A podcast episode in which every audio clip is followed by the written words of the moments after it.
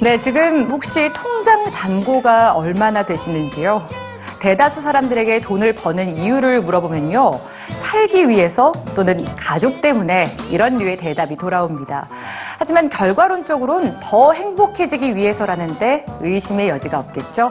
자, 그렇다면 지금 내가 가지고 있는 돈만으로 당장 행복해질 수 있는 건 없는 걸까요? 그 방법을 뉴스지가 준비했습니다.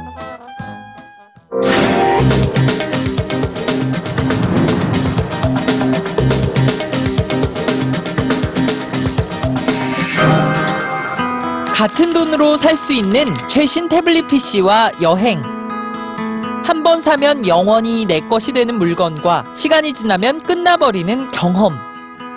어디에 돈을 쓰는 게 더 행복할까요?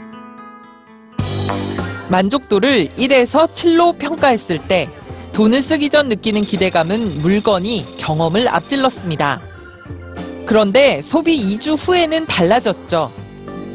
물건을 구매한 후 느낀 만족도는 4.91점, 경험을 구매했을 땐 5.7점이었습니다. 4주 후엔 각각 만족도가 떨어졌지만 차이는 더 커졌습니다. 같은 돈으로 더 오랫동안 행복을 느끼는 방법은 물건이 아니라 경험을 구매하는 것입니다. 목돈이 생겼다면 저축을 하는 게 행복감을 높여줄까요? 아니면 부채를 갚는 게 더 나을까요? 연구자들은 부채가 안겨주는 불행한 기분은 저축으로 인한 행복하고 뿌듯한 기분보다 훨씬 크다고 말합니다. 행복하고 싶다면 저축보다 우선 부채를 해결하라고 조언하죠. 누구를 위해 돈을 쓰느냐에 따라서도 돈이 주는 행복의 정도는 달라집니다.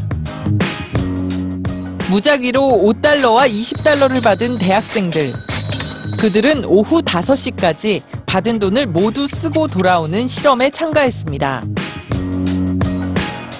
단, 한 그룹은 돈을 개인적인 용도로만 쓰게 했습니다.